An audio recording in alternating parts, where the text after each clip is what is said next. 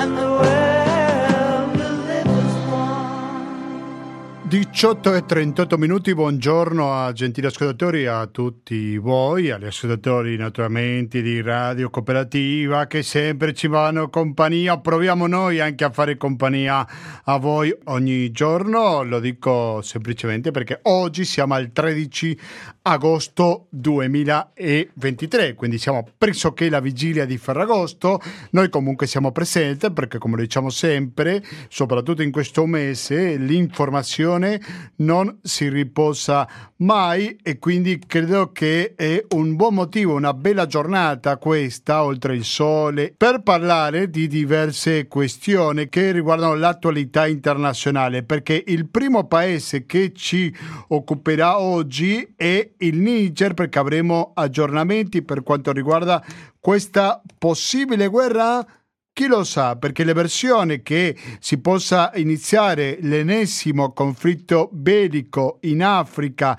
e nel mondo, se non vado errato con le cifre, siamo in circa 59 conflitti bellici, ci sarebbero i paesi, una coalizione che potrebbe entrare in terre nigerine. Quindi questo sarà il primo degli argomenti, faremo un'analisi sulla situazione attuale, mentre che dopo ci sposteremo in Iran, perché vi ricordate una ragazza che è stata uccisa dopo un controllo della polizia per aver commesso il crimine, fra tantissime virgolette, di non usare il velo. È stato l'inizio di una forte ondata di proteste in tutto l'Iran.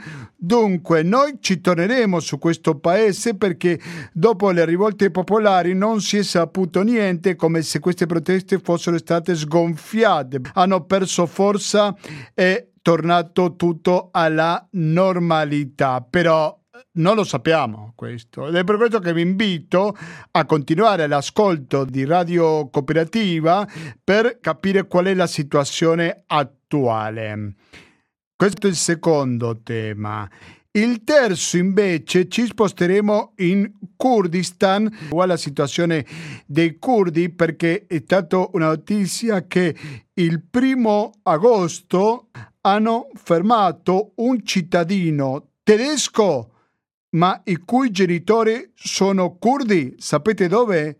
In Sardegna. L'Italia si è fatto carico della richiesta di estradizione internazionale che ha fatto la Turchia per poter fermare questo uomo, Devrin Ak Kadag, di 48 anni, venuto in vacanza con la figlia per passare le vacanze il 31 luglio e 24 ore dopo lo hanno fermato e continua contro la sua volontà ancora oggi in terra sarde.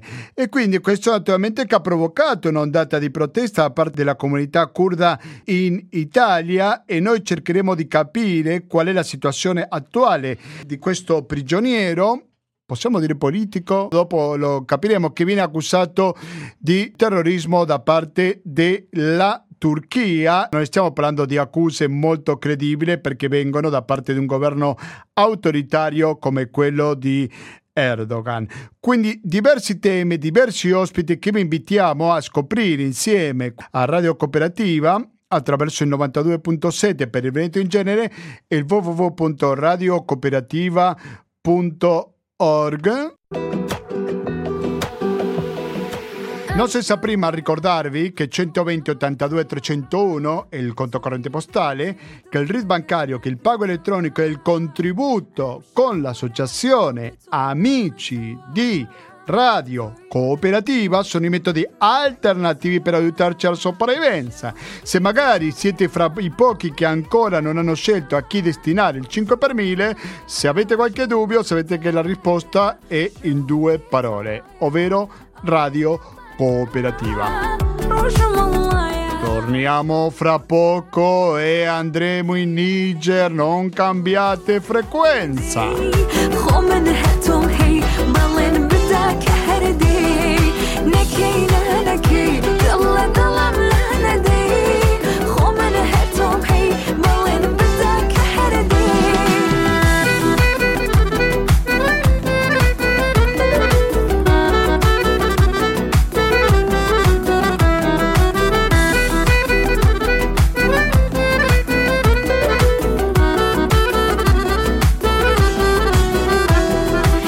18 e 45 minuti di oggi 13 agosto 2023. Sottolineo la data perché è possibile che ci sentiate in replica il 20 agosto. Andiamo in onda alle domenica dalle ore 18.30 fino alle ore 20 in questa trasmissione che si occupa dell'attualità internazionale. E se parliamo di attualità internazionale non possiamo lasciare fuori naturalmente quello che sta succedendo in Niger dove sempre sono più forti il rumore di una invasione, intervento, dipende quale parole scegliere e che le stiamo dando una connotazione piuttosto che un'altra perché ovviamente che le parole non sono neutre. Comunque c'è una specie di contraddizione fra i paesi che vogliono intervenire perché da una parte c'è chi vuole intervenire e altri che vogliono puntare di più sul dialogo. Per conoscere un po' di più di questo tema che io sono contento di dare il benvenuto al Belco Touré. Belco Touré, buonasera e bentornato a Radio Cooperativa. Ah, buonasera a lei eh, Gustavo e buonasera a tutti i radioascoltatori. Grazie mille per la sua disponibilità. Belco Touré vive in Italia dal 1986, ha studiato architettura a Venezia, è un attento osservatore di quello che succede nel suo paese origine, nel Mali, ma non soltanto, anche sta guardando attentamente quello che sta succedendo in Niger. Quante possibilità ce ne sono, Belco Touré, che si avvicini, che ci sia una guerra in questo paese che ha subito un colpo di Stato? Eh, più che una guerra è un'invasione, come detto prima, è un'invasione eh, in, un, in, un, paese sovrano. S- sarebbe un'invasione. Sarebbe un'invasione ah. che si sta preparando ovviamente per cercare di eh, ristabilire il regime che è stato un po' tolto da, questa, da questo colpo di Stato ma ricordando che benissimo che il regime, sapendo benissimo che il presidente non è più seguito dalla popolazione stessa di eh, quel paese e non potrà mai ritornare sullo, a, al trono, ma ci sono ben altri interessi che fanno fare questo, questo intervento che non, sarà, non, è neanche chiama, autorizzato dal Consiglio eh, dell'ONU che, che, doveva dare il via libera a un, qualsiasi tipo di intervento in un paese sovrano dove succede dei problemi interni come un colpo di Stato locale e così via. Quindi c'è adesso fortemente questo questa tensione che probabilmente andrà in guerra e la cosa paradossale è che tutti questi capi di stati che vogliono questa guerra sono andati in Russia a chiedere di, di finire con la guerra contro l'Ucraina e tutto quanto e allo stesso momento creano una guerra perché c'è stato un colpo di Stato di là. Ecco, per parlare perché deve essere istituita la democrazia, ma la democrazia non è quando un, un, un popolo si ribella contro un presidente che era che quasi quasi venduto il paese e che non faceva più gli interessi del paese, si ribella e veniva massacrato e nessuno diceva niente, con un colpo di Stato poi invece diventa un problema di permettere un presidente già corrotto e tutto il suo governo corrotto. Questo è il problema dell'Africa generalmente. Mm, sì. io non so cosa dire, speriamo che non succeda questa cosa perché sarà solo eh, morti, morti di civili, morti civili, tu, tutti quelli che hanno proclamato la guerra, ovviamente la CDAO che è la comunità economica de, eh, per lo sviluppo de, economico dell'Africa occidentale, eh, eh, hanno deciso circa quattro capi di Stato che fanno 12 paesi, ovviamente alcuni non fanno parte, quanto Mali, eh, Guinea, eh, Burkina Faso che hanno avuto colpo di Stato non fanno più parte non, per sanzioni. Eh, di, questa, di, questo direttivo, fatto, fanno parte degli altri presidenti, ma quattro presidenti maggiormente che sono, hanno deciso sul, di, di, passare all'intervento e non hanno lo statuto neanche che lo prevede questo genere di intervento, purtroppo perché è una, una, un'organizzazione mh, eh, per lo sviluppo dell'economia. Eh, fra... Sì, no, appena ho saputo del colpo di Stato in Niger, ho sentito parlare di questa organizzazione, uno dice che, cioè, che c'era la pressione, la possibilità che usasse le forze armate per entrare sul territorio nigerino, però eh, dico, un'organizzazione economica. Uno pensa a un'organizzazione militare, naturalmente, un coordinamento fra i diversi eserciti, invece stiamo parlando di un'organizzazione economica, come si spiega questo? È vero, è vero, ma eh, da un po', un po', di tempo come questa organizzazione economica che mh, mm, praticamente eh, in, balia, se vogliamo, della Francia, è la Francia che decide tutto, quello che dice la Francia e loro lo fanno, per cui eh, eh Nato ovviamente perché la Francia non è da solo, la Francia è tutta con le forze europee e gli americani ci sono anche presenti lì ma non fanno parte ovviamente di, di, di, questo, di, questa cosa, ma la Francia quando decide una cosa la, la CDAO lo applica subito e, e sta usando la CDAO per creare, infatti la CEDAO non è neanche organizzata militarmente per fare un, un tipo, questo, di, questo, tipo di, di, interventi. Militarmente non può, perché ogni paese singolo ha le loro statute interne che dice che non si può andare a combattere in un altro paese se il, quel paese non ha aggredito il proprio per cui il Niger non ha aggredito nessuno di questi paesi, eppure questi presidenti stanno decidendo, alcuni in contrasto nel loro Parlamento come Costa d'Avorio e altri che sono, si sono limitati un po' a magari a sponsorizzare economicamente un eventuale, ma senza dare come Senegal, Nigeria il Parlamento già, ha già deciso che non, non possono mandare soldati lì perché il Niger non gli ha fatto niente e la loro Costituzione è così. Ecco, quindi si capisce nettamente che si fa tutto questo gioco per fare intervenire la Nato, che è Francia, l'Italia, Spagno, Spagna, Germania maggiormente quelli che sono presenti in Niger eh, sotto copertura della Francia. E, ecco, mi dispiace che l'Italia ci sia anche di mezzo, hanno quasi oltre 200 soldati lì, eh, che sono soldati esperti ovviamente e soprattutto eh, di una legione un po' comandi in subcomando, come si dice, comandi, non sì, sì. normali. Ecco così via. Allora... Eh, mi dispiace tanto, la gente neanche qui non sa che l'Italia è presente militarmente lì e, e sicuramente faranno, non so, finta che siano quelli della CDAO, soldati della CDAO perché tanti francesi, soldati francesi sono neri, lo, post, lo fanno apposta, portano soldati neri lì apposta per confonderli eh, e basta mettere, cambiare casacca che diventano eh, e poi dopodiché fanno i loro interventi eh, con questi mesi. Però si sa quando inizia un tipo di guerra, ma non si sa mai come finisce. Mm si rischia di trovarsi in tutta la zona coinvolta perché la guerra, il Mali e Burkina Faso hanno detto che se attaccano lì le conseguenze arriveranno tutti in Mali, in Burkina Faso, anche l'Algeria è di questa idea, per cui non saranno lì in mano in mano e daranno una mano ai nigerini. Quindi sarà paesi, quattro paesi contro la CDAO contro quattro paesi della CDAO. Cioè, in frattempo l'Europa se la ride ovviamente perché ha i suoi interessi e fa quel combattimento, aiuteranno eh, quelli che hanno dichiarato la guerra, anche se poi dopo dall'altra parte si fanno sempre questa politica di propaganda contro, come si chiama, il cosiddetto Wagner, Wagner è qua, Wagner è là, e purtroppo eh, questi paesi hanno siglato degli accordi con le, la, la federazione russa e che poi dopo qualsiasi militare che viene ufficialmente è della federazione russa. Però qui lo diffondono come Wagner se quando sappiamo benissimo che la legione straniera francese è dappertutto in Africa e ha fatto 63, 65 colpi di Stato dal, in questi ultimi 50 anni in Africa, per cui ci sono tante cose che veramente lasciano perplessi e che le informazioni non vengono date nel, nel modo eh, come si chiama, completo e danno sempre esattamente nascondendo la verità e ovviamente mm,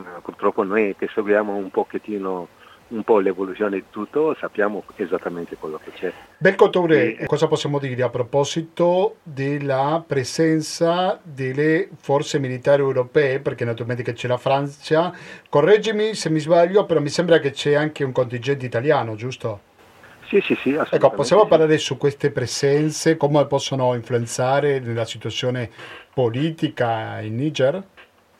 Allora, eh, a dire il vero, tutti i, il, i, presidenti di tutta questa regione occidentale sono stati messi o dalla Francia o dall'America.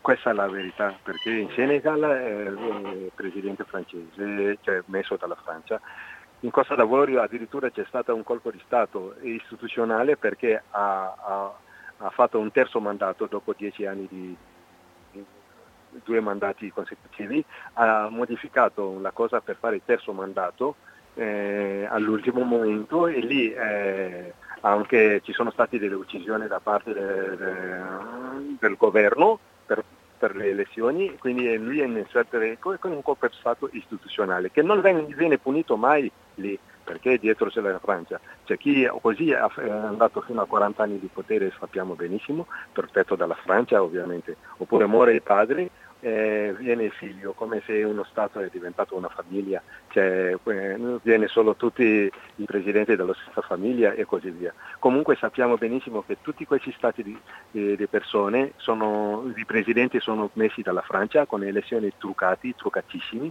è riconosciuto dalla Francia quindi riflesso con la comunità internazionale perché la Francia è portapiume di, di tutto l'Occidente lì e quasi anche dell'America perché è lui che ha il controllo di quella zona lì. Quindi quando la Francia dice sì, tutti dicono sì e così via.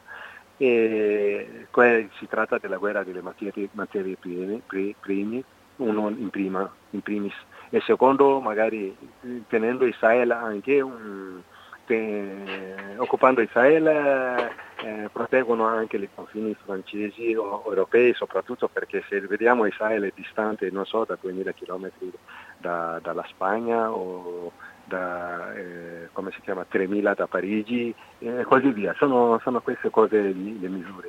Qualsiasi missile balistico può dal Sahel distruggere l'Europa. Quindi anche c'è una questione di geostrategia che c'è alla base, oltre alle ovviamente il sottosuolo, dico, c'è materie prime che l'Europa non ne ha niente, ovviamente a parte il carbonio, e, e che lì eh, possono farlo riferirsi a lì perché in Russia non lo possono più eh, che ne ha mh, mm, abbastanza, invece da mh, Cina non se ne parla neanche. E quindi l'Africa per loro è, è loro, è loro, l'America anche l'ha deciso questo. Quindi ci sta dietro tante verità che veramente devono venire a galla perché la gente, la popolazione venga a sapere realmente i fatti come stanno. Ecco, le notizie che si danno nelle, nei telegiornali a volte mi fa piangere proprio perché proprio dicono delle cose assurde, assurde. Eh, va bene. Credo che vale la pena ricordare eh, mm. quali sono i paesi che conformano il Sahel, perché c'è la Mauritania e il Mali, paesi del quale il nostro sì, intervistato proviene, c'è anche la Burkina Faso, il Niger, appunto il paese sul quale ci concentriamo oggi, il Chad, il Senegal, il Sudan e, e l'Eritrea. E anche la Mauritania, sì, sì, l'ho detto prima. Sì, Ora, che anche l'Algeria. Anche l'Algeria, vabbè, ti ringrazio sì, per aggiungerlo alla lista. Quindi questi sono i paesi che, che sono coinvolti. Stavo vedendo qua, facendo un giro delle notizie, che fra i diversi paesi che ci sono schierati c'è da Niger c'è una delegazione della giunta che chiede il sostegno alla Guinea. Qual è l'interesse della giunta a avere il sostegno di questo altro paese africano? Eh, eh, no, perché allora è, è venuto in, in, voga adesso la, la, nuova generazione africana che non vuole più stare a essere dominato dall'Occidente.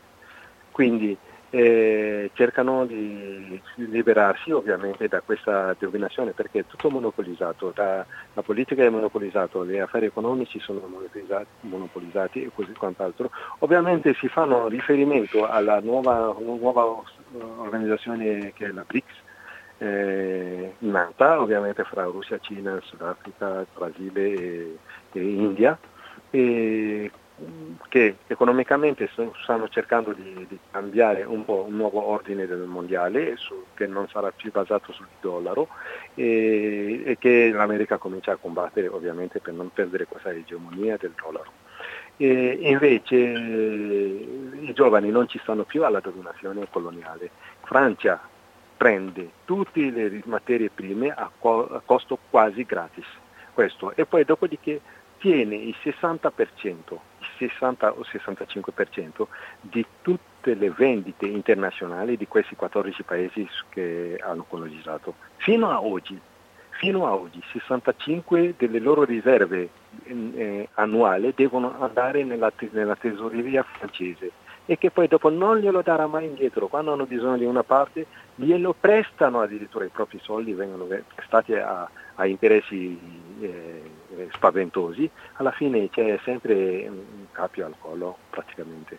Quindi ci sono queste, una volta la Meloni aveva parlato di questa cosa qua in Italia, però è venuta a essere taciuta perché eh, c'erano altri interessi, anche mi ricordo Matarese lo ha rimproverato di non uscire di questo perché Francia rappresenta tutta la, l'Europa lì su questa cosa qua ed è vero purtroppo l'immigrazione c'è lì perché non ci sono lavori, materie prime vengono prese da lì e vengono trasformate qua in Europa, non trasformate sul luogo, in luogo non c'è lavoro, non c'è lavoro, trovi solo i botteghino, eh, commercianti di famiglia, mai, mai industrie di 1000-2000 persone. Cioè, e qual è stata roba. la reazione degli altri paesi della regione? È stata unanime o c'è stata anche una variante nella reazione? Allora, No, no, non al colpo di Stato, no? dentro perché eh, già sono esclusi Mali, eh, Guinea, eh, Burkina Faso, adesso Niger, poi Togo si è, si è rimasto in parte, c'è praticamente il Benino,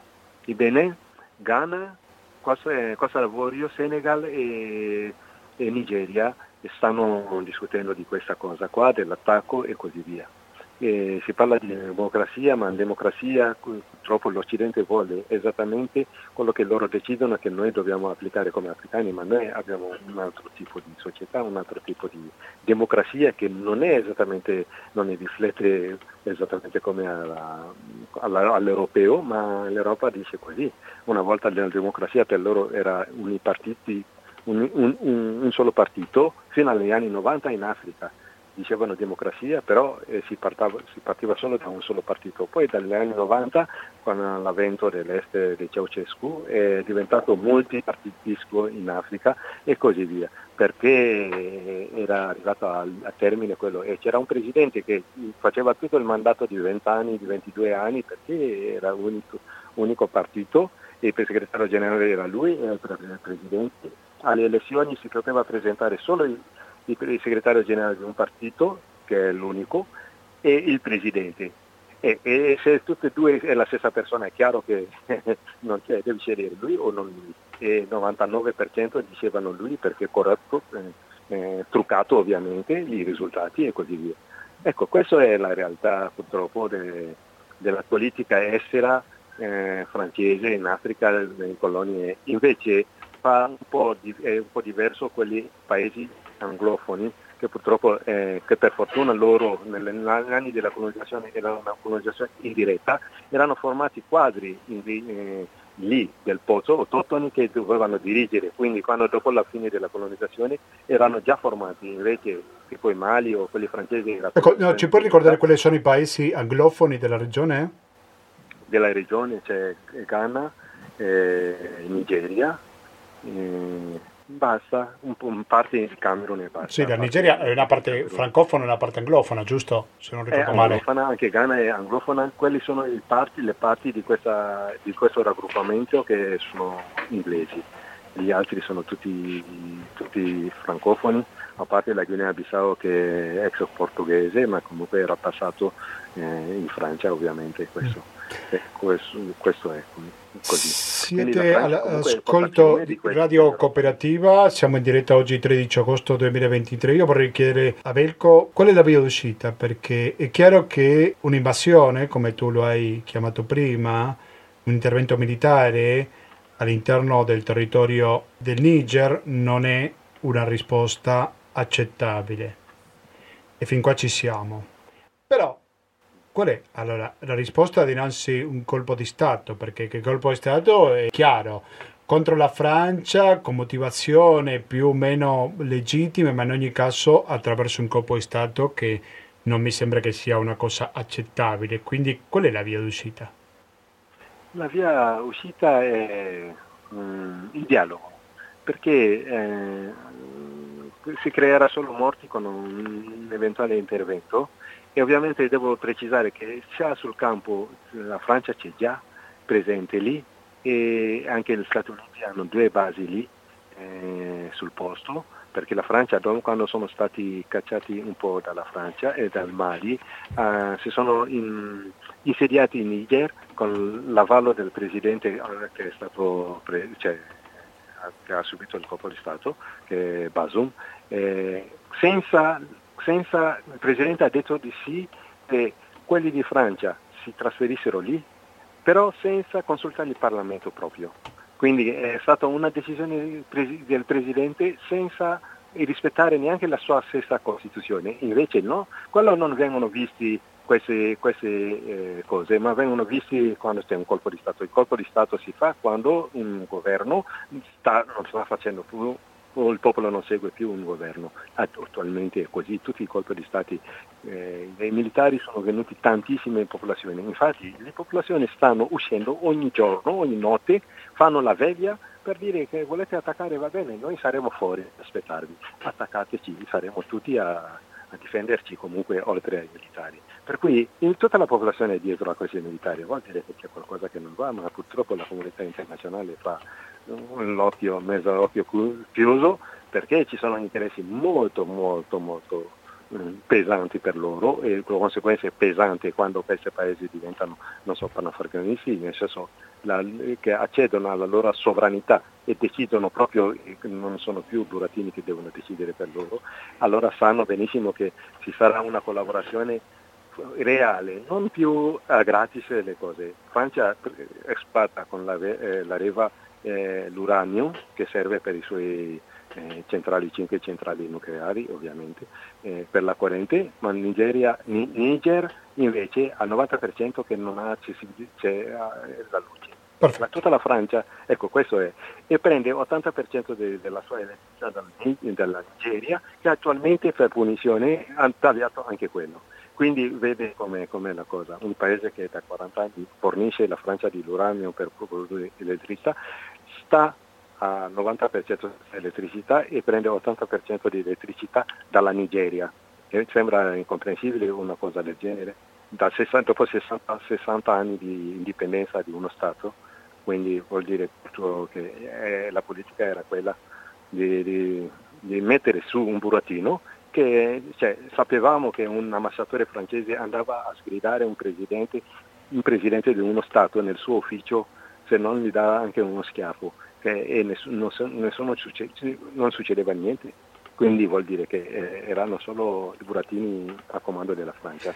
Mm. Questa è la realtà. Perfetto, io ringrazio tanto Belco Touré che vive in Italia, d'origine maliana, quindi sempre nella stessa zona dell'Africa dove si è consumato questo colpo di Stato. Naturalmente qui a Radio Cooperativa continueremo a seguire anche in futuro le vicende di questo importante paese africano. Grazie mille e alla prossima Belco. Io io grazie a voi, veramente che spero che con queste parole qualcuno di, dei, nostri, eh, dei vostri ascoltatori vada un po' a informarsi meglio su altri canali per capire bene in fondo il problema. Certo, informarsi è una cosa importantissima per capire in quale mondo siamo immersi. Grazie, alla prossima, un saluto. Grazie, Adesso grazie eh, andiamo avanti con questa puntata dello speciale Gustavo Claros che si dedica all'attualità internazionale. Sentiamo un po' più di musica. E quando torniamo ci sposteremo in Iran. L'Iran sarà il centro della nostra chiacchierata che avremo fra poco per avere qualche aggiornamento a proposito delle proteste che si sono viste, tanta presenza mediatica e poi come succede spesso con tanti altri argomenti le notizie spariscono così da un giorno all'altro noi proveremo a recuperarla per avere qualche aggiornamento non cambiate frequenze بتر پیدا بود بخوینم هر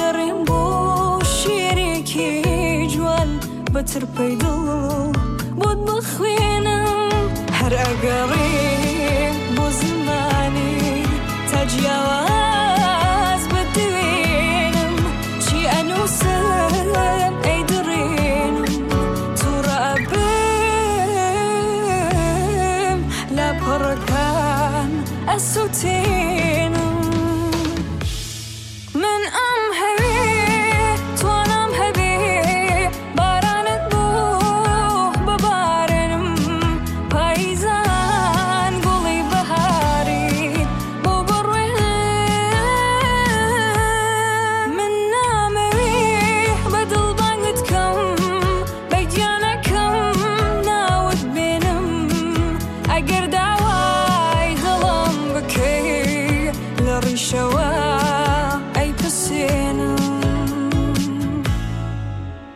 le 19 e 14 minuti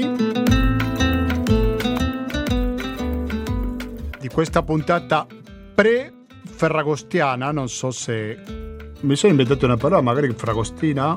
In ogni caso spero che mi abbiate capito cosa intendevo dire. Adesso ci occupiamo di un altro tema, ovvero la repressione in Iran. Il mese prossimo si compierà un anno di cosa della morte di Masha Amini, che è la ragazza che è stata uccisa il 16 settembre 2000 e 22 dopo essere stata arrestata per il crimine di non usare correttamente il velo. Dopo questa morte c'è stata una fortissima ondata di protesta per il diritto delle donne contro un regime patriarcale e particolarmente autoritario come quello iraniano ed è per questo che per ripescare, per recuperare questa informazione, per capire come è questo movimento di protesta oggi nell'agosto 2023 e che in questo momento siamo collegati con Farid Bashid, di origine iraniana. Farid Bashid, buonasera e benvenuto a Radio Cooperativa. Buonasera, Ah, buonasera. parlo con la moglie, giusto? Sì, io sono Nat. Nasrin, sì, perché so che siete entrambi disponibili al telefono, grazie mille per la vostra disponibilità. Ecco, Nasrin, innanzitutto io vorrei chiederle in cosa è rimasto questo movimento di protesta della società civile iraniana a favore del diritto delle donne e forse non solo, no? poi sono stati anche coinvolti gli studenti e così via. Prego. E le proteste continuano, sinceramente. Noi eh, da 43 anni, 44 anni eh, stiamo assistendo la- delle proteste contro il regime patriarcale eh, islamico, però ogni volta è stata ah, repressa in un modo o l'altro. Eh, vorrei precisare che le donne sempre sono state in prima linea perché sono state sempre discriminate, diciamo. Eh, dal primo giorno che è arrivato Khomeini a Teheran, allora subito dopo, malgrado tutte le promesse che aveva fatto, eh, ha obbligato l'uso del velo Eh, e le donne iraniane non accettavano non accettavano e hanno fatto una grandissima manifestazione proprio 8 marzo del 1979. In febbraio eh, Khomeini è arrivato in Iran. Eh, in giro di un mese. Sì, durante la rivoluzione islamica, giusto? Sì, proprio dal momento che Khomeini è arrivato, dopo eh, che eh, sono- lui è arrivato, la rivoluzione islamica in Iran, quando lo Shah è andato via, e loro subito hanno eh, obbligato l'uso del velo a tutte le femmine da partire di 7 anni, cioè anche le bambine di 7 anni eh, devono portare il velo, cioè una bambina quando comincia a scuola elementare deve presentarsi con il velo. Però le donne subito hanno protestato e hanno continuato in questi 43 anni, però ogni volta è stato represso in un modo e l'altro. E come dicevo, proprio in 8 marzo dell'anno che eh, c'è stata la rivoluzione islamica, sono stati milioni di donne a Teheran a protestare contro questa legge.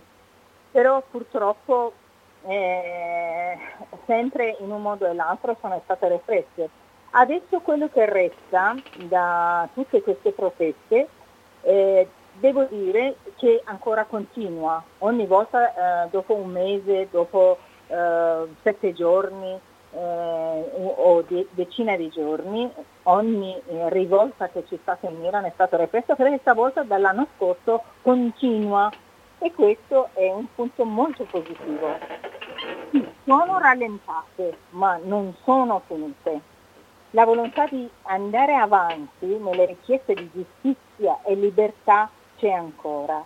E poi eh, vediamo meno le ragazze o i ragazzi in giro per la città a mm, manifestarsi, però i muri e spazi pubblici della città sono veramente ricoperti di slogan contro il regime. Adesso ad esempio il modo è cambiato, adesso la gente va eh, sui mh, tetti dei palazzi o sui balconi a gridare la libertà. Eh, fino a 5 mesi fa erano nelle piazze, però dopo tantissime esecuzioni capitali che ci sono stati, eh, allora è rallentato un po'. Ma chi è che Rallentato mantiene ancora questa protesta ad agosto? Sono sempre gli studenti quelli che vanno avanti a protestare? No, non solo, adesso veramente questa protesta è diventata una rivolta, è una rivoluzione, perché adesso sono anche coinvolti operai, i professori sportivi, eh, sono coinvolti tutte le fasce eh, sociali, diciamo, tra gli uomini anche le donne, eh, anche i curdi, beluci, qualsiasi parte etnica dell'Iran, perché ci sono varie popolazioni in Iran.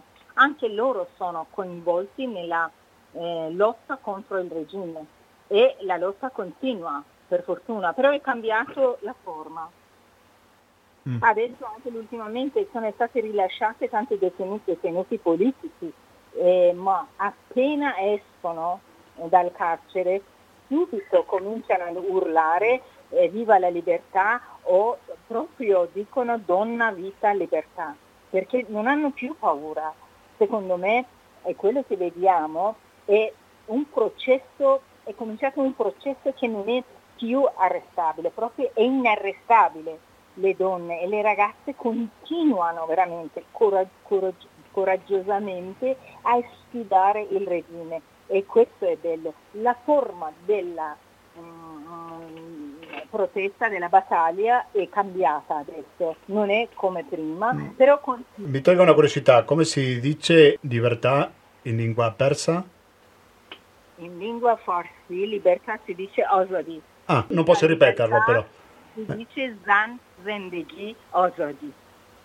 Vabbè, bellissimo. Questo termine è una parola molto necessaria, ma eh, vorrei chiedere la questione del perché è cambiata la protesta per un fisiologico cambiamento che sempre c'è, perché una protesta, giusta o meno che sia, sempre prima o poi deve finire, o si tratta soltanto di un inasprimento della repressione da parte del governo iraniano?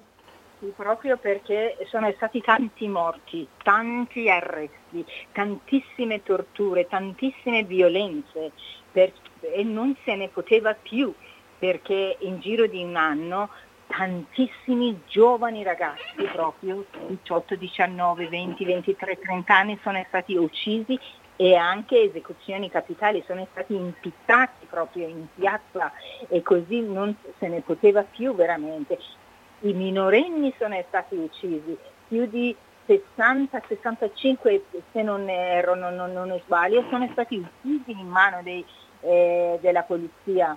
E così è una ritirata però già organizzata, pensata, perché si sta organizzata, eh, si sta pensando ad una, un'altra nuova organizzazione, un altro attacco, perché si stanno preparando per l'anniversario del Massa Amini, di questa rivolta che si chiama Donna Vita Libertà. Il 13 settembre eh, dappertutto, all'estero, anche eh, in Iran, si stanno preparando.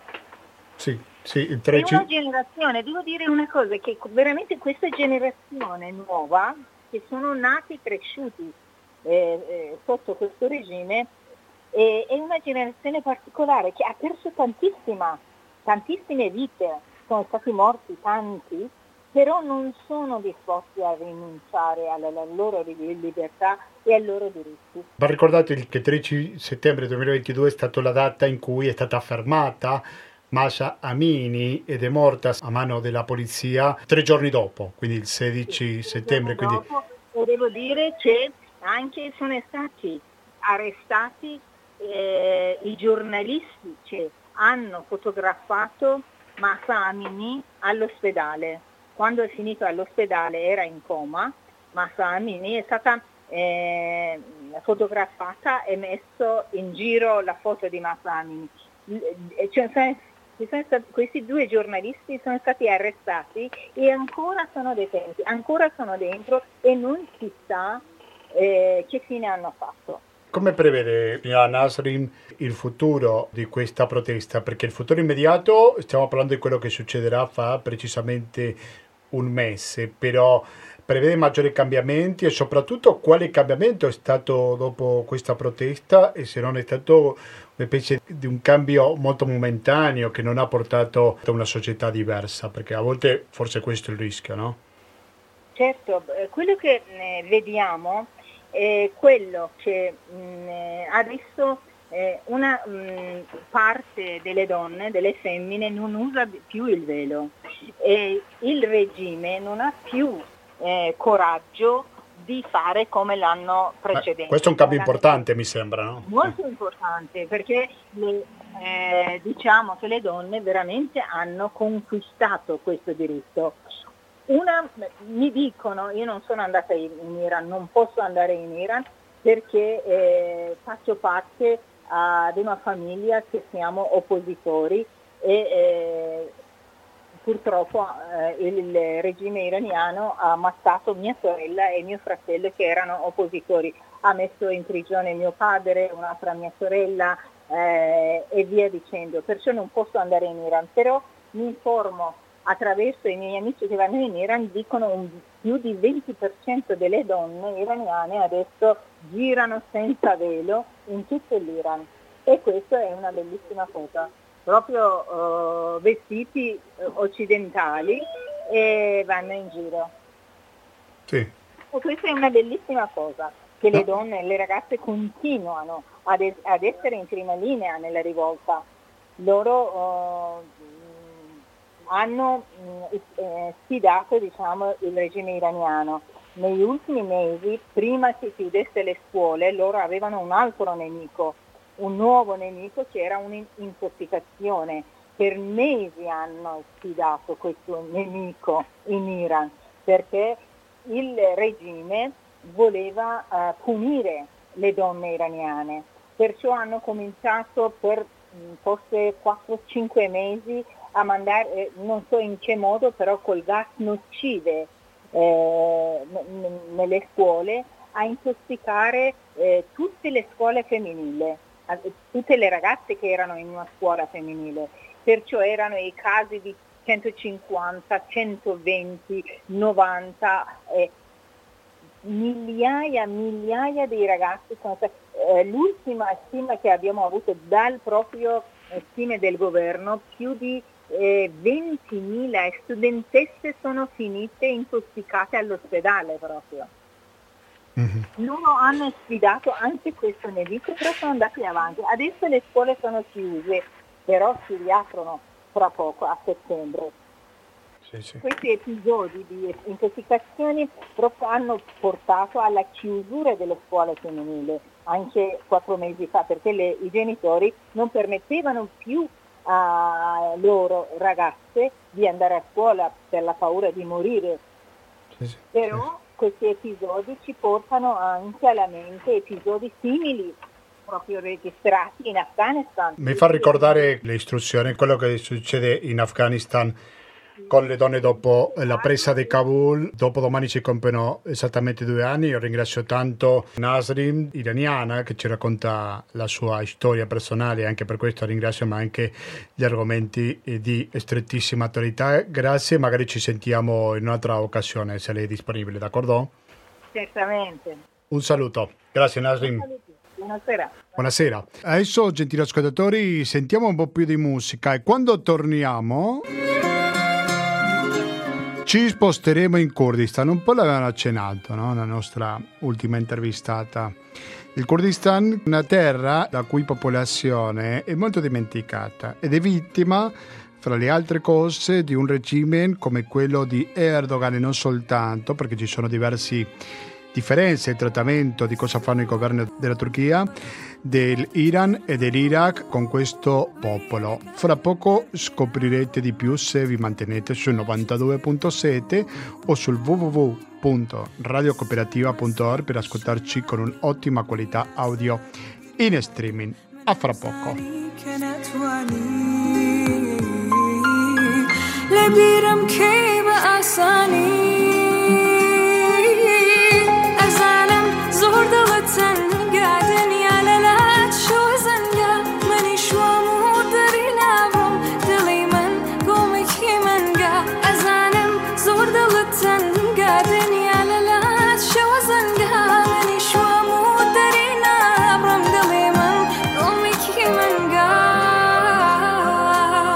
Gentili ascoltatori, adesso cambiamo completamente argomento perché ci occupiamo di quello che sta succedendo con un popolo da sempre represso da parte del governo di Erdogan.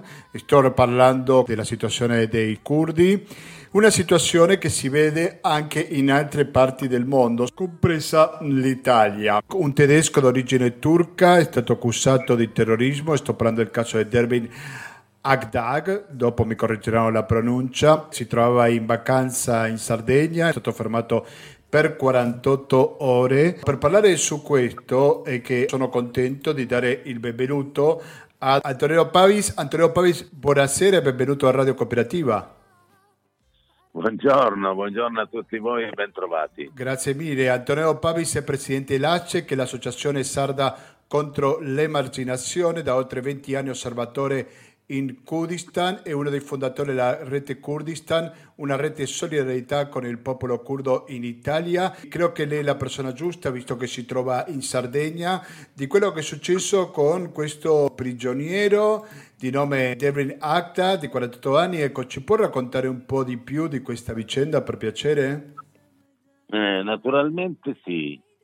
Devrim Akchadag era in vacanza eh, in territorio di Sassari, nel nord Sardegna, assieme alla sua bambina di 11 anni, quando è arrivata la polizia lo hanno impacchettato e portato semplicemente in carcere eh, eh, motivando la sua appartenenza ad un'associazione terroristica la uh, bambina è stata presa e portata in una comunità dove uh, ha passato la notte, l'indomani poi è arrivata la mamma e, e, e, se l'è riportata in Germania dove si trova in questo momento, eh, mentre Devrim è rimasto in carcere nel carcere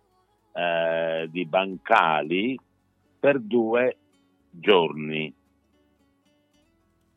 Dopo, dopo i due giorni eh, siamo riusciti ad ottenere dal magistrato eh, la sostituzione dell'incarcerazione con gli arresti domiciliari. Quindi dal 3 agosto lui si trova a Selargius, in provincia di Cagliari nella sede della nostra associazione e in questo momento a circa sette metri dalla, dalla mia scrivania e qui sta bene. Ci può raccontare un po' quali sono le accuse? Perché si parla di terrorismo, però naturalmente è un'ipotesi molto contestabile, no? Ci può raccontare un po' di più su questo? Potrei dire due cose. Intanto che c'è un precedente in Sardegna. L'anno scorso fu eh, fermato un giovane curdo eh, che si trovava in vacanza eh, proveniente dalla Svizzera, dove peraltro aveva ottenuto lo status di rifugiato politico e dopo una uh, eh, fu fermato e messo agli, agli, arresti domiciliari nello stesso uh, resort dove lui era ospitato. E dopo una circa 13-14 giorni fu liberato totalmente eh, perché in quanto riconosciuto libero di ci, poter circolare in tutta l'Europa. Eh, quindi il, per quanto riguarda uh, uh, Devrim è la ripetizione di un fenomeno generato dalla uh, intenzione turca di perseguitare eh, eh il, il, i, i, curdi, eh, i, come dire, gli avversari del, del regime, gli oppositori del, del regime eh, eh, turco eh, in qualunque parte del mondo si trovano, anche inventandosi delle accuse. L'accusa esattamente è partecipazione ad associazione terroristica, eh, così come scritto dalla Corte d'Assise di Malatia in Turchia per l'appunto. Vedo che era un mandato internazionale a fine estradizionale da parte della Turchia, ma cosa succede con l'Italia? Perché si prende carico di questa vicenda, secondo lei, senza mettere in discussione le decisioni di un governo molto polemico come quello di Erdogan? Eh, qui, allora, eh, io ho letto il capo di accusa, no? esattamente come formulato dalla Corte di Assise di Malatya. Ecco, la, la, questo eh, è scritto in un mandato di arresto eh, internazionale con, eh, connessa alla richiesta di estradizione. Allora, questa è la formula ed è la formula classica, cioè accus- chiunque viene accusato di terrorismo eh, è, è, dimostrato, è, è, proprio dimostrato nel, nella storia, non c'è una sentenza di condanna in Europa, a, ma solo in Turchia, di, di, di, eh, come dire, di persone accusate di terrorismo. Quindi possiamo dire che l'accusa di terrorismo è il grimaldello che apre le, tutte le porte.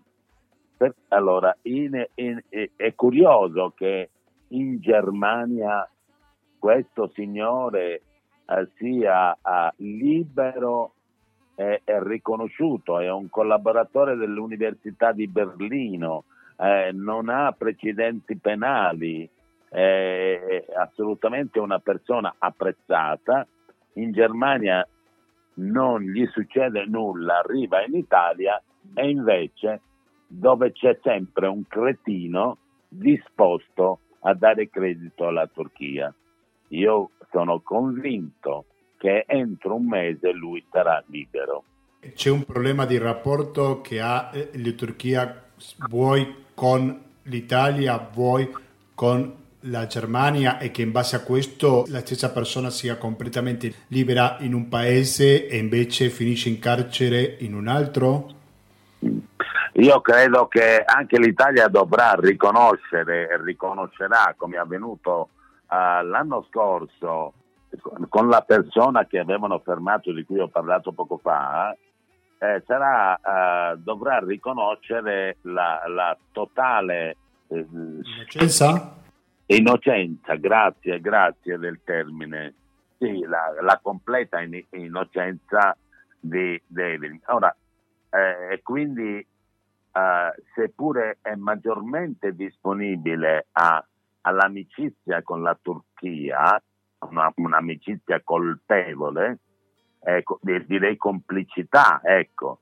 Nonostante, nonostante questo, eh, quindi il, mo- il motivo del, voglio dire, queste cose avvengono anche col, col nuovo uh, governo uh, di destra che abbiamo in Italia e alla fine tutto si svolgerà come quasi sempre succede eh, come una bolla di sapone, scoppierà come una bolla di sapone. Su questa vicenda si è pronunciato anche il Covas di Sardegna dice la persecuzione turca dei curdi della diaspora si presenta in Italia. Ecco, se andiamo oltre la Sardegna, che altri casi troviamo di perseguitati dal governo della Turchia che viene fermato in Italia? in passato ci sono diversi eh, precedenti di tentativi di criminalizzazione uh, di, di, eh, di uh, immigrati curdi, eh, sostenitori anche della resistenza democratica eh, di manifestazioni e di lotte eh, di, per la richiesta di, di pace, di democrazia, eh, di autonomia, di libertà, di riconoscimento dei diritti umani del popolo curdo eh, e ci sono stati in passato, eh, è facile fare una ricerca anche attraverso uh, internet, c'è stato in passato per esempio a Venezia eh, dove addirittura ci fu una, una, uh, un'accusa e un'indagine poi archiviata che uh, trasformava le persone che raccoglievano fondi uh, per il sostegno della, della, della resistenza kurda. Per l'appunto eh, eh, con, con, l'accusa di essere degli estorsori addirittura, eh, quindi Venezia, poi c'era stato Modena, adesso io faccio, faccio, un po' a memoria e ripeto, gli altri due casi sono questi, questi ultimi due, eh, eh, quello dell'anno scorso, sempre in Sardegna, nel nord Sardegna, a, a Valle d'Oria, ecco adesso ricordo esattamente anche il luogo, Valle d'Oria, eh, e si può trovare appunto il riscontro oh, eh, su internet e questo che invece è avvenuto a Sassari quest'ultimo. Siete all'ascolto di Radio Cooperativa, lo speciale, siamo in collegamento con Antonello Pavis, lo ricordo il presidente dell'ASE, che è l'Associazione Sarda contro l'Emarginazione, è uno dei fondatori della rete Kurdistan. Antonello, che altre attività fa la vostra rete? Possiamo conoscere un po' di più cosa è che fate? Ma eh, quanto, in, in quanto associazione ci occupiamo a, dei diritti della persona umana a, a, nella, nella, nella, uh, com, nella, sua completezza. Ecco, uh, noi abbiamo dei servizi di uh, ascolto per le persone inascoltate, cioè chi non, non riesce a trovare soluzione attraverso le vie istituzionali. Ma stiamo parlando eh, dei allora, curdi o di altre persone o in generale? No, sto parlando proprio in generale, cioè okay. cioè i curdi come i sardi, i curdi come eh, gli altoatesini, se, eh, eh, i siciliani, eh, i altri di colore nero, di colore giallo, di colore verde, di qualunque colore, di qualunque religione, così come deve essere. I diritti della persona devono essere tutelati senza limiti e senza frontiere. E cosa fate? Seguite, date un percorso legale, accompagnate a queste persone? Tutto quello, esatto, tutto quello che possiamo fare, oltre le prese di posizione eh, culturali, le, le, le, la sollecitazione, la sensibilizzazione anche delle, delle, della comunità a farsi parte solidale, oltre a questo concretamente abbiamo del, degli uffici d'ascolto, l'ho appena detto, abbiamo degli avvocati e eh, li mobilitiamo, eh, tutto quello che possiamo fare, eh, se c'è bisogno anche di accompagnamento, eh, organizziamo anche un accompagnamento, perché molte volte succede che le persone meno dotate si rechino eh, eh, presso le istituzioni e non vengono nemmeno ascoltati e allora essere accompagnati da un militante per i diritti umani è già un bel vantaggio. Per tornare alla questione dei curdi, qual è la situazione che stanno vivendo i curdi attualmente in territorio, in loco, in quello che dovrebbe secondo voi nascere una repubblica? Ricordiamo che non è soltanto in quello che conosciamo come la Turchia, no? Quindi include, mi ricordi, include anche l'Iraq, giusto?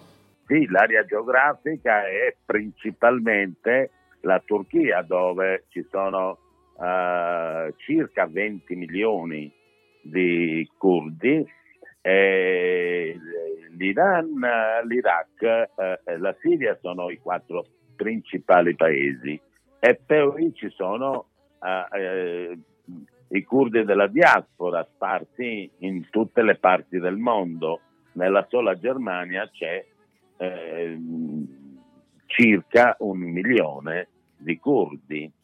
Ora, eh, eh, non c'è una, un, una, richiesta o un desiderio di repubblica uh, da, parte, da, parte, loro. Eh, eh, e quindi figuriamoci se ce la possiamo augurare noi. No, il, il, il, il modello della, uh, uh, della resistenza, il modello del confederalismo democratico, eh, come dire, ehm, lanciato e difeso dal loro principale leader Abdullah Öcalan, eh, rappresenta uh, uh, non uh, una, una, una, rivendicazione indipendentista, per cui la realizzazione di un nuovo Stato, no. Eh, la rivendicazione è quella di modelli di convivenza pacifica eh, basata sulle autonomie, sul riconoscimento e sul rispetto delle diversità e delle, e delle autonomie, per cui uh, uh, in particolare, voglio dire, uh, diretta a è valida per tutto il mondo per la verità, ma in particolare riferita al, al, al Medio Oriente, a tutto il Medio Oriente, uh, dove la resistenza kurda è eh, particolarmente attiva, perché i luoghi dove vivono, li ho citati, eh, e sono luoghi di, di, di, dire, di incontro e di solidarietà uh, tra popoli differenti eh, culture differenti, religioni differenti, che solo convivendo pacificamente possono sconfiggere uh, il, il despotismo degli stati nazionali. Ci siamo concentrati sul caso della Turchia. C'è qualche differenza rispetto a quello che fanno il governo di Iran o il governo di Iraq con il vostro popolo? Ai ai ai, quello che questa è, è, purtroppo eh, il, se la Turchia è, è come dire, è, da definire a mio avviso eh, lo stato più barbaro, eh, violento,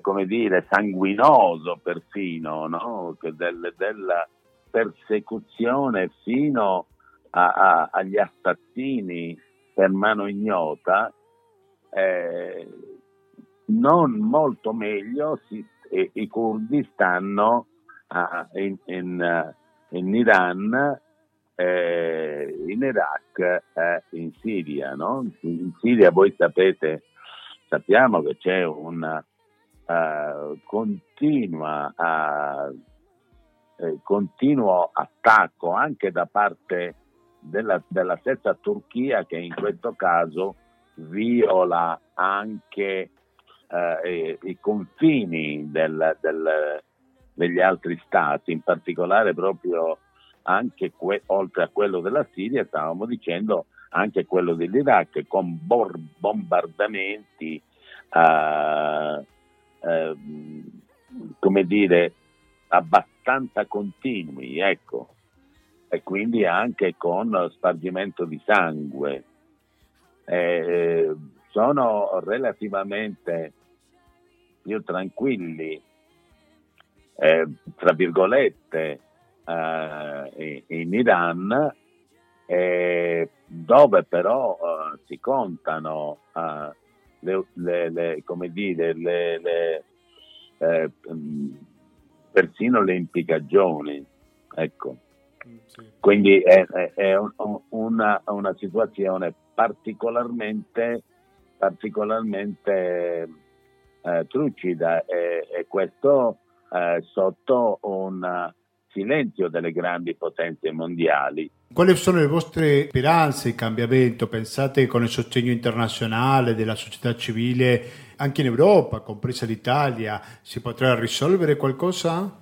Naturalmente eh, sì, eh, noi pensiamo di sì, non sappiamo quanto tempo ci vorrà, però confidiamo nel fatto che le masse popolari democratiche, gli intellettuali democratici, le persone di, di, di buona volontà e di buon senso sappiano uh, costruire un movimento di pace in tutto il mondo dove, eh, eh, dove eh, prevalga per l'appunto eh, la cooperazione, la solidarietà eh, contro le guerre, contro ogni violenza con, de, de, de, umana, insomma. Io un po' per mettermi nei panni dell'avvocato del diavolo, chiamiamola così, per un istante, vorrei capire la Turchia in cosa basa le accuse di terrorismo contro i curdi? Di quali elementi si accinge per fare un, un'accusa di questo tipo?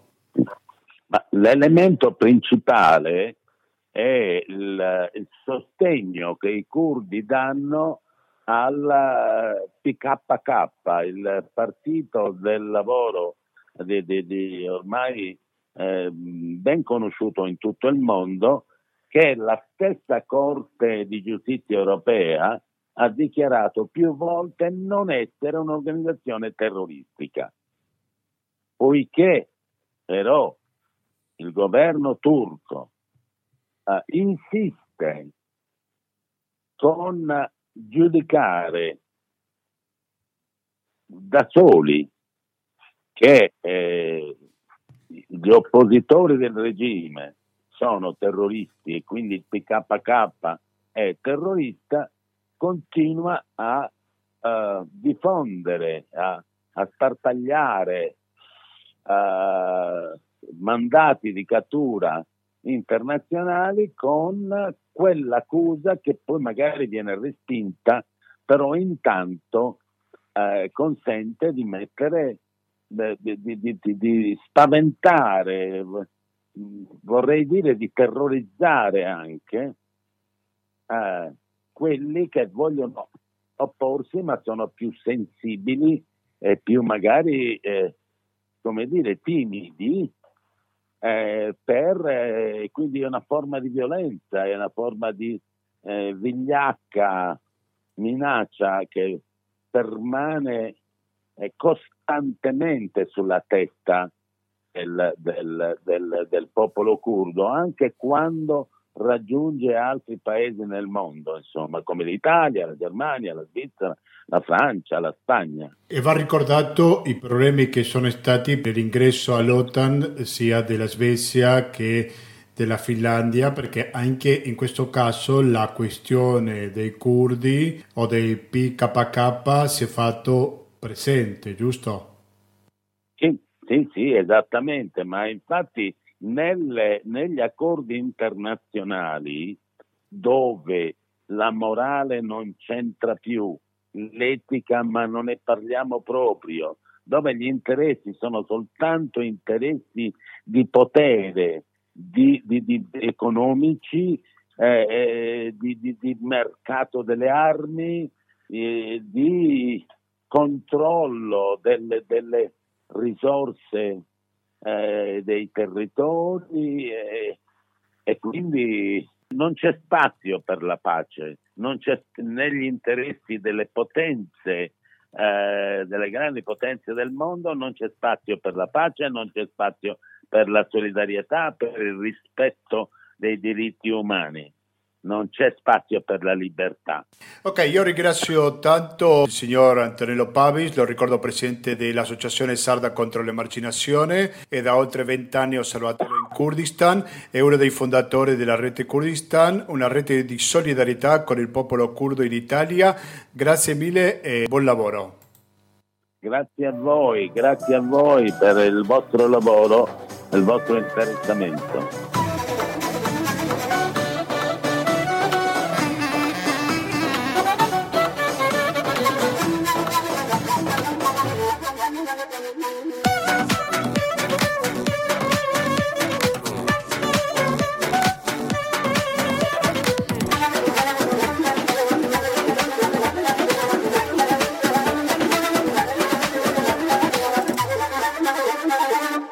هاتیا باشور بێ دڵچی بێ هەروە بێ گەر خۆشەویستی هەبوو کواسنور دیارە بێ کواسنور دیارە بێ Fra le notizie, lo leggo sull'ANSA, dice che è stato un naufragio a largo di Marittimo, recuperato il corpo di un disperso, si tratta di uno dei due dispersi nel naufragio di ieri sera, la Guardia Costiera, ferma l'ANSA, ha recuperato il- un cadavere a largo di Marittimo, lo conferma il comandante di Capitaneria di Porto di Trapani, Guglielmo Cosone, si tratta di uno dei due dispersi del naufragio che si è verificato al largo di Marittimo ieri sera. Il cadavere, un uomo dall'apparente età di 30 anni, è stato recuperato a 10 migliaia a sud-ovest dell'isola per essere stato trasferito a Trapani ieri sera.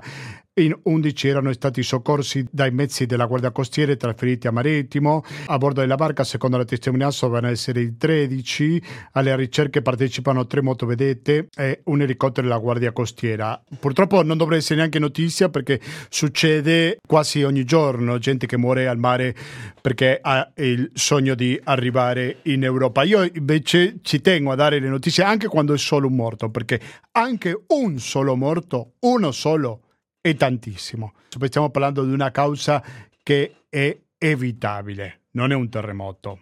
Vi saluto, non senza prima ricordarvi che 120 82 301 è il conto corrente postale, che il RID bancario, che il pago elettronico e il contributo con l'associazione Amici Radio Cooperativa sono i metodi alternativi per aiutarci alla sopravvivenza. Noi andiamo via, però voi mi raccomando continuate l'ascolto di questa radio perché fra pochi minuti sentiremo materiale resistente che andrà avanti fino alle 21.40, dopodiché sentiremo musica, dopo vedremo se ci sarà una diretta o meno. Voi in ogni caso continuate l'ascolto di Radio Cooperativa sul 92.7 MHz per il Veneto in genere e il www.radiocooperativa.org per ascoltarci con un'ottima qualità audio. Noi ci riscoltiamo come al solito giovedì dalle ore 19.10 con Latinoamericano. Da Gustavo Claros, grazie e alla prossima.